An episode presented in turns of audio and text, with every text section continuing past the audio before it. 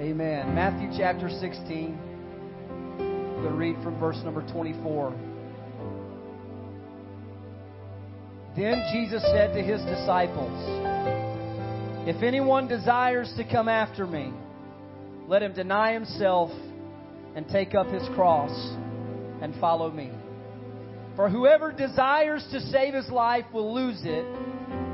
But listen to this whoever loses his life for my sake will find it. Listen to the language. Jesus says, For what profit is it to a man if he gains the whole world and he loses his own soul? Or what will a man give in exchange for his soul? Somebody say exchange. It's transactional language, the language of trade. Jesus says, What will a man give exchange for his soul? Matthew 13 44. I'm going to quickly read. Jesus in the red letter says again, The kingdom of heaven is like a treasure hidden in a field, which a man found and hid. And for joy over it, he goes and sells all that he has and buys that field. And again, the kingdom of heaven is like a merchant seeking beautiful pearls, who, when he found one pearl of great price, went and sold, listen to this, all, somebody say all, all that he had, and he bought the pearl of great price. Today, I want to preach to you a message that the Lord laid on my heart early this week from a simple title It's on the Table. Would somebody say that? It's on the table. God, whatever it is that you're asking from me, it's on the table today. God, whatever it is that I have to give up to gain you, it's on the table today. Nothing else matters. Nothing else matters. I just want you. Somebody say it's on the table. Can we pray right now? Heavenly Father, I pray your spirit would move upon ours. And God, that we would leave this place changed and renewed. God, that your spirit would speak and minister in this house. And that somebody's life would change in this place today in Jesus' name. And everybody that believed it said amen. God bless you. Be seated. Tables are a unique place. Some of the best moments of life happen at a table. I know some people are going to amen that. How many of you love going to the table? Amen. The other night, my family sat around a table and ate some incredible tacos. So the best moments of life happen at a table. You know, tables are a place of fellowship. They're a place of relationship. Families gather around tables. Here in just a few weeks, our families will gather around Thanksgiving tables and we will bond and it's where relationships grow. I look back to growing up and some of the best conversations I ever had with my mom and dad, they happened at the table. You see, tables are a place that are designed to bring people together. Life changing conversations happen at tables. It's a place where bonds are built, where relationships are forged. Any of you that are married, before you ever went out uh, and got married, you probably sat down at a table with your future spouse. Tables are also a place of negotiation. Deals get done when two parties come to the table. Contracts get signed at a table. Amen. Uh, uh, some of life's most important conversations happen. I still remember the day that I sat across a table from my in-laws at Red Robin uh, in Arizona. We weren't there just to grab a burger. My, my future wife didn't know I was there with them. I snuck into town and I met them at the table to ask permission to take her hand in marriage. It's an important conversation in my life. Never been more nervous. My father in law said, What if I say no? I had no idea what to say. It was touch and go for a few minutes there. Touch and go for a few minutes. But it was at that table that my father in law and I came to a mutual agreement that I could marry his daughter if I would take care of her and put her first and put up with her. He, he did say that. Promise. it happened at the table. And I'm so glad that marriage was on the table that day. I'm so glad that I could come away from that conversation with something important in my life. I think back to when we purchased our home and we met there at the title company with real estate agents and the, the title company and sellers and, and we agreed to a deal at that table. Now, leading up to that negotiation was hard. It was difficult. But ownership finally changed hands when we met at the table. But it took all parties coming to the table to get the deal done. But the table is where deals get done. It's where ownership changes hands. The table is a place that is dynamically life changing because in the corporate world, mergers and acquisitions happen over a table.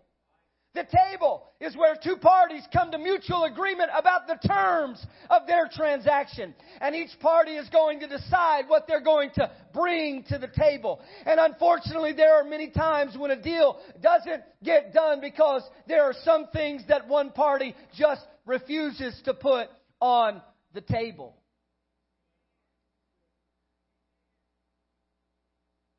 But it happens at the table. Somebody say it's at the table. It's a place of exchange. It's a place of negotiation. It's a place where business happens. It's a, a place where ownership shifts from one party to another. And in Matthew 16, when Jesus begins to talk about what it takes to follow him, he is responding to Peter's resistance to the idea of the suffering Savior who will go to the cross. Jesus had just revealed to his disciples that he would go to the cross and he would suffer and then rise again in three days. But Peter had a different vision and plan for Jesus' ministry, and he speaks up and he says, Not you, Jesus. We don't want you to suffer. Far be it from you to be the one that goes to the cross. And Peter didn't want to put suffering on the table. He said, This will never happen to you. But Jesus rebuked Peter and told his disciples that if any would follow him, a cross would have to be on the table. Subtly, Jesus' language shifts into the language of negotiation and trade, and he says, Whoever will save his life will lose it. And whoever will lose his life for my sake will gain it. And he uses the terminology of the table. He uses the terminology of transaction. He says, if you want to hold on to what you've got, then you can't have what I've got. As long as there are some things in your life that aren't on the table, then what I have for you is also not on the table. Because it's a place of exchange. It's a place of negotiation. Jesus asked the question, He says, what will it profit a man if he gains the whole world, but he loses his own soul?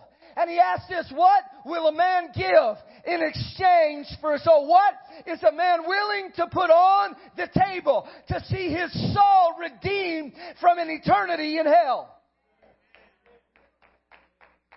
What will you give in exchange for your soul?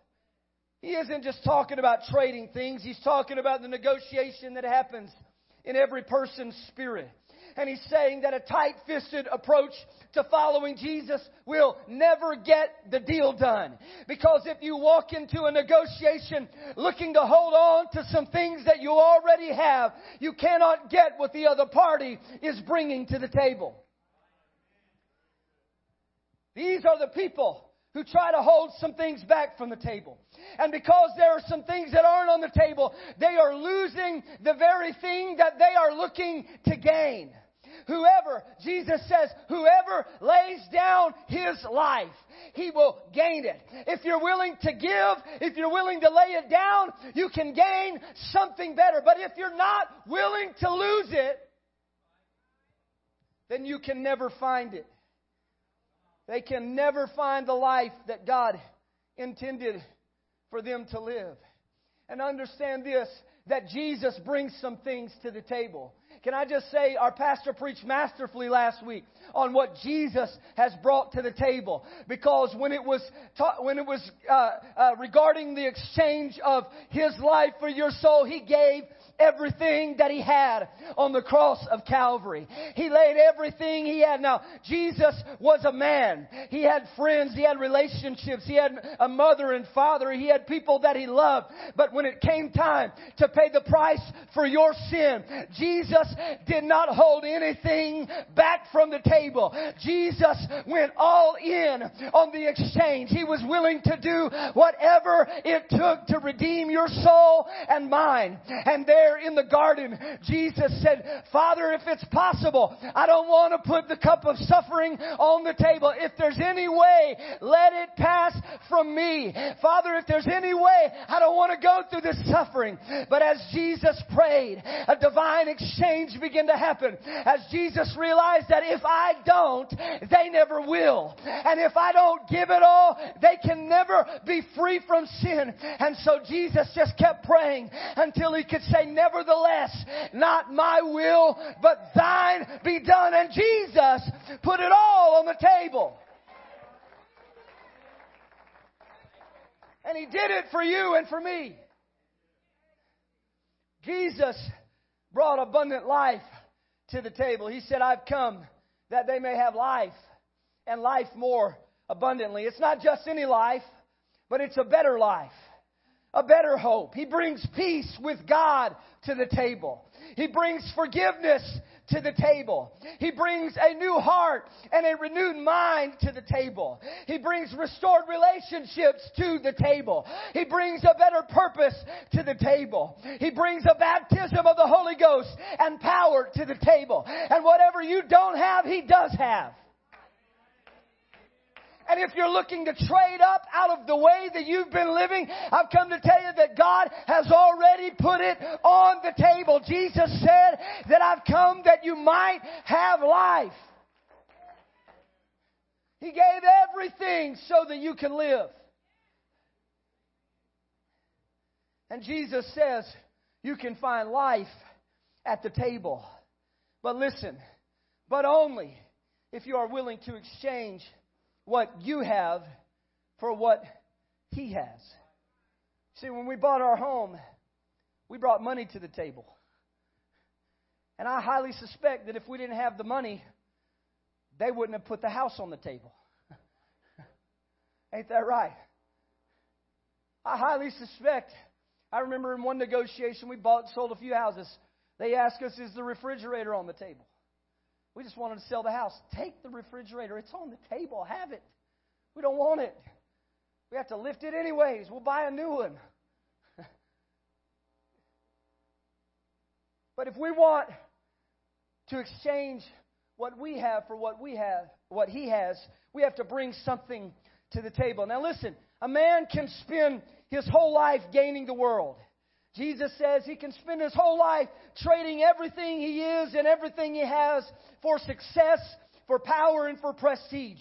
But Jesus asks, what has he really gained if at the end of the day he has lost his soul. To put it plain and simple, he's made a bad exchange.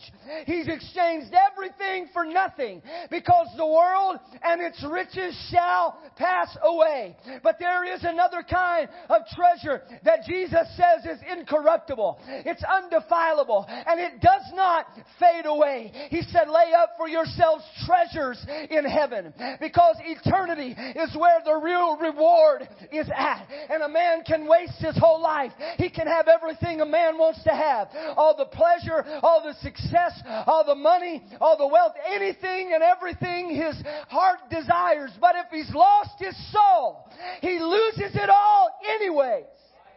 Because at the end of the day, you cannot take it with you.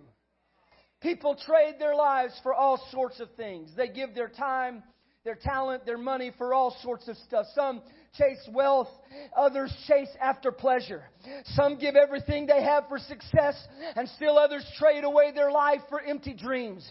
But they will all find that following their plans and their ways will lead them to lose what they were really trying to gain because they weren't willing to put some things on the table in order to have the abundant life that God wanted them to have. Matthew 19 Jesus begins uh, uh, to, to tell a story, or a story unfolds in Matthew 19. Uh, a rich young man, a rich young ruler comes to Jesus and says, Teacher, what good deed must I do to have eternal life? He says, I want life, Jesus. I want eternity, Jesus. And he says to him, Why do you ask me about what is good? He said, There's only one who is good. And if you would enter life, keep the commandments. And he says to Jesus, Which ones? I think when he said commandments, he meant all of them. you got to love how slippery people are. Which ones, Jesus? Because there's a few I got covered, there's a few that I don't. And Jesus says to him, You shall not murder. Okay, check. Never murdered anyone. We're good. You shall not commit adultery. Check. Never committed adultery. You shall not steal. That's good. I'm not a thief. I've never stolen. You shall not bear false witness. Honor your father and mother, and you shall love your neighbor as yourself. And the young man feels good. He says, Jesus, all these have I kept. But what do I still lack? Because I've been religious, but I still don't feel like I have life. I've not murdered, but I still don't feel like I have life. I've not committed adultery, but I still don't feel like I've gotten what I'm looking for. I, have gone to church and I've been religious and I've kept the rules, but I still don't think I've found what I'm looking for. And all these have I kept, but what am I missing? And Jesus says to him, If you would be perfect, then go and sell what you possess. Give to the poor, and you will have treasure in heaven. And come and follow me. Jesus says that you can have what you want to have, but all you've got to do is take what you don't want to let go of and put it on the table. He says, You have many possessions. Jesus was reading his mail. He has many, many things. But what he's really missing is that there are some things in his life that he values more than heaven. There's some things in his life that he values more than his eternal destination. There's some stuff in his life that's captured his heart so that he can't leave it and follow after Jesus. And I'm here to tell you that the Bible tells us that this young man walked away very sorrowful for he had much in this world. There was a lot of stuff in his life, businesses and acquisitions that he just wasn't willing to bring to the table. I want life, Jesus, but don't touch that. Some things in his life just weren't on the table. He's like a lot of us, willing to be religious, but not give everything we have to find life.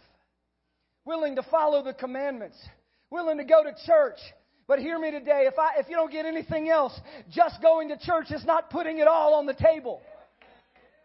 Just calling yourself a Christian and, and, picking up a Bible every once in a while is not what it takes to find life. Jesus said that if you want to find life, there's some stuff that you've got to bring to the table. Some stuff that your heart used to chase after. Some heart, some stuff that your heart used to long after. And as long as it's not on the table, you can't make the exchange.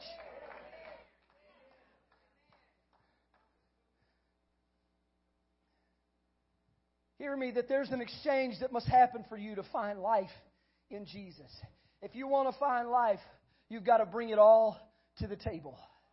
Listen, I love the story of Moses. Moses met God in a burning bush in the wilderness. And the scripture tells us that for 40 years he had been a shepherd. He had been carrying his staff. And when he encounters the burning bush in the desert, uh, God asks him for two things. He first says, Moses, I want you to take off your shoes, for the ground on which you're standing is holy. You've come to a meeting place with the eternal God today. So, Moses, take off your shoes. That might seem crazy. It might seem out of the box, but I was reading yesterday and, and uh, I, I, happened to pull up through the concordance looking up the word exchange in the scripture. That Ruth 4 7 regarding the custom of an exchange says that when an exchange is to take place as a good faith move, one party will take off his shoe and give it to the other. And God meets Moses and he says, Moses, take off your shoes because we're about to make an exchange in your life, Moses. Moses, you've been living hiding from your past, but today you're about to trade up. Today you're about to come out of the old and into the new. So Moses, this is holy ground. Welcome to the table, Moses. Welcome to the great exchange. You've been running from yesterday, but I'm about to give you a tomorrow. He says, Moses, take off your shoe and put it, put them off of you for you're standing on holy ground. Welcome to the table. And God tells Moses, He says, Moses, I want you, you've been leading sheep, but I want you to lead my people out of Egypt because I've heard their cry and their anguish. And so you're going to go to Pharaoh, the same house that you grew up in, and you're going to stand up to a world power, and you're going to lead my people out. And you know what Moses says? He says, Lord, who am I that you would send me? I'm just a shepherd, an ex convict running from my past. Who am I that you would send me? And God begins to reveal to Moses that it's not really about you, Moses. It's not really about what you bring to the table.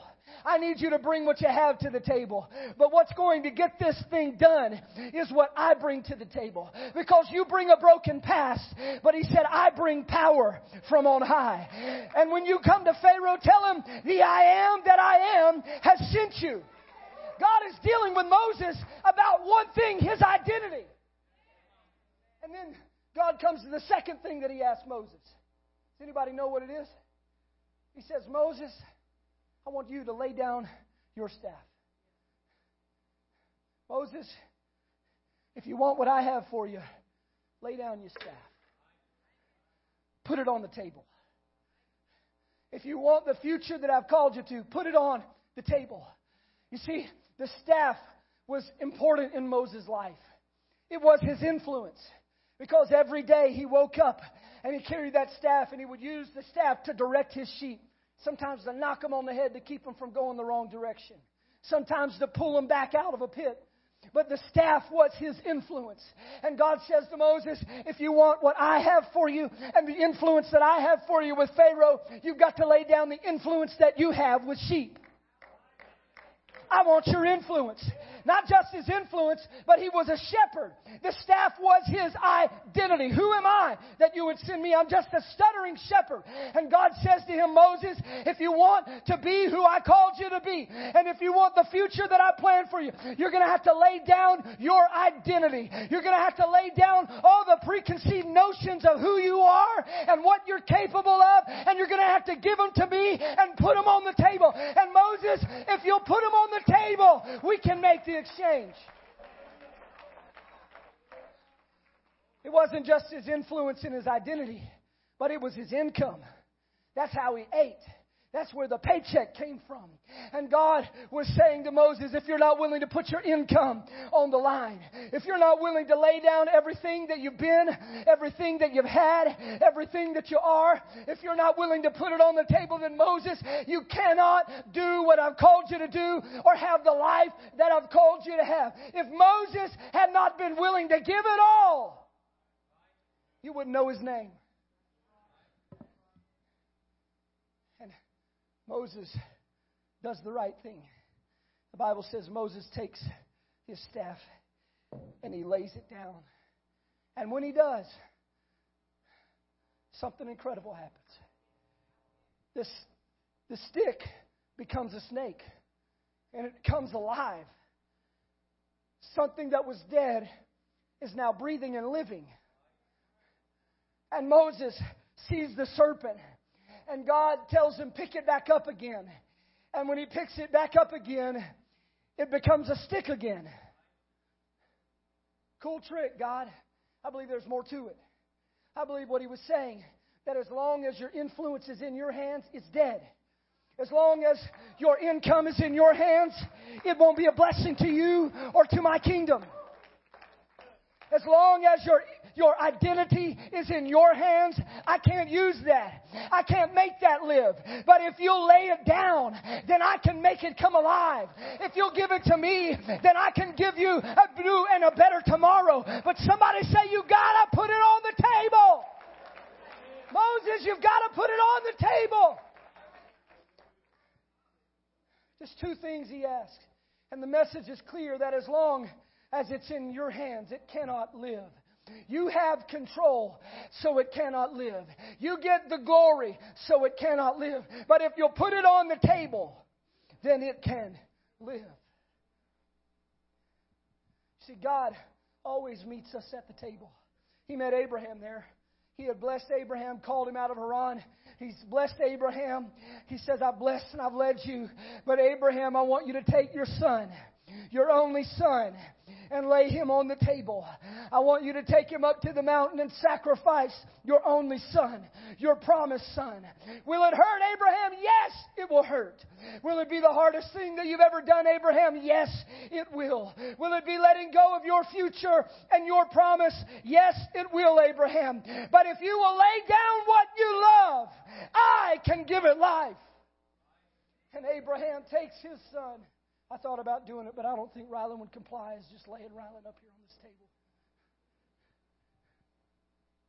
I would do it with Rowan, but I'm not sure I can overtake him to put him on the altar. He's a strong little dude. But listen, Abraham, it's the hardest thing he's ever done. But he hears the voice of God saying, Take your only son and put him on the altar. He gathers his son and takes him to the mountain. And Abraham doesn't understand it. Why would you ask such a thing, God? But Abraham puts his only son on the table and says, God, Everything that I have comes from you. You gave me the Son and you can take him away. But everything that I am and everything that I'll be, this is not just his Son, it's his promise, it's his future. Everything that he will be and everything that we know him as today is bound up in that boy. And he takes that boy and he lays him on the altar. And he doesn't just lay him on the altar, but he brings back the knife. And as he's bringing it down, God sends an angel to stop Abraham from taking his only son. Why? Because God wasn't interested in letting him die, but he wanted Abraham's promise to live. And as long as it was in Abraham's hands and in Abraham's control and in Abraham's plans, it couldn't live. The promise was there, but it couldn't live. It couldn't become what it needed to become. And so God tells him, Abraham, if you'll lay it on the table, I will exchange you the bitter frustration of broken dreams for a bright future, and you will become the father of the faithful. But first, you've got to meet me at the table and make the exchange. God always meets us at the table. Jesus met Peter and Andrew at the table. They were out fishing one day, and Jesus comes by. And, and when he meets them, he says, I see you're fishing for fish. That's usually what fishermen do. And Jesus says to them, If you will come and follow me, I'll make you fishers of men. And their nets were their business, it was their identity, it was their income. It was who they were. They were wealthy men, well appointed men. Perhaps not moguls, but they made a good living and they had plenty to eat because even on the worst day, they still had a little bit of fish. And God tells him if you'll leave the safety and the security of the kind of fishing that you've known, if you'll trade it and put your nets on the table, then I will make you fishers of men. He'll take the little that you saw of your potential and he'll amplify it and make you something entirely on another level than you thought you ever could be. And Peter and Andrew hear Jesus and they hear loud and clear what he's saying. And the Bible says they took their nets and they put them on the table and they left and followed after Jesus. And Jesus made Peter the preacher of Pentecost. He made Andrew an apostle of Christ. They made a difference in their world because they let their nets lay down on the table.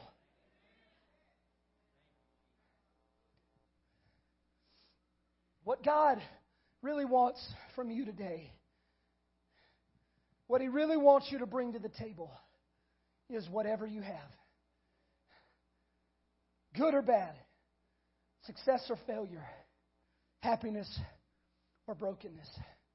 The quality of what you bring to the table is not the issue. Somebody hear me. Brother Toby, would you come and play softly? I'm, I'm wrapping up. I might be a few more minutes. But it's, it's not the quality of what you bring to the table because you can't qualify for the kind of life that Jesus has for you. The quality of what you bring to the table is it's not the issue. The issue is whether you are willing to put what you have on the table. That's the issue. It's not how good you are, how qualified you are, how much you can do for God. Moses was just a stuttering shepherd with a past. And God says, Give me your brokenness, and I'll give you a future. It's not the quality. The demoniac of Gadara had a broken and littered past. Shards of disappointment lay behind him. So many times he had tried to break free from sin. So many times that he had tried to break out of this life overtaken by devils. He didn't have much to give. But when he heard Jesus was town, the Bible says he was living in the tombs, cutting himself at night, filled with the devil. But when he heard Jesus was in town, he ran and fell at the table and said, Jesus, I don't have a lot to bring. I don't have a lot to give. I'm just a broken man. But when he brought it to the table, Jesus delivered him and gave him life and life more abundantly. Jesus praised the little widow he saw at the temple. All she had was two mites to give. It wasn't the quality of her offering, it wasn't the quantity. The Bible says she just had two mites. And Jesus drew attention to her and said, Look what she put on the table. It may not look like much to you. It may not be impressive to people around, but she put everything that she had on the table for God. And God honors that kind of gift equally with someone who has much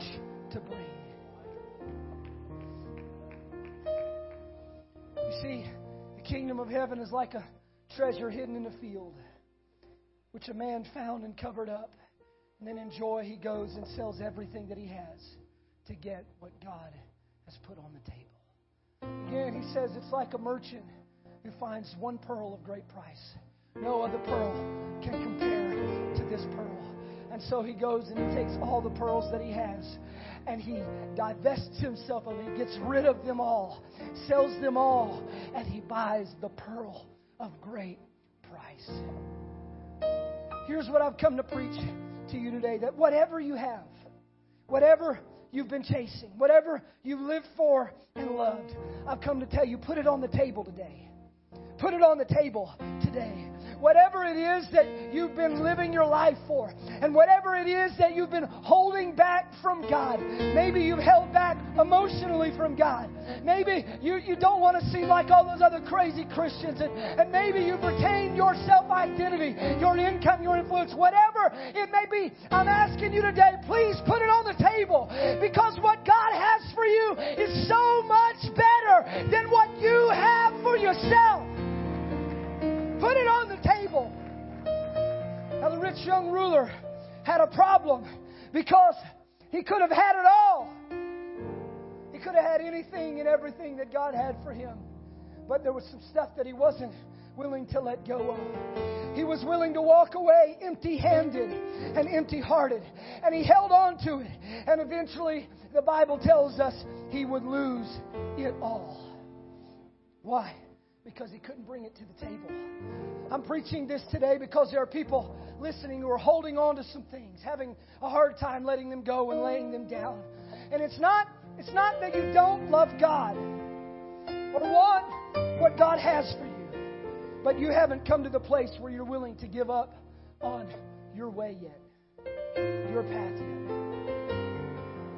Listen, some came here holding on to guilt and his twin brother, shame.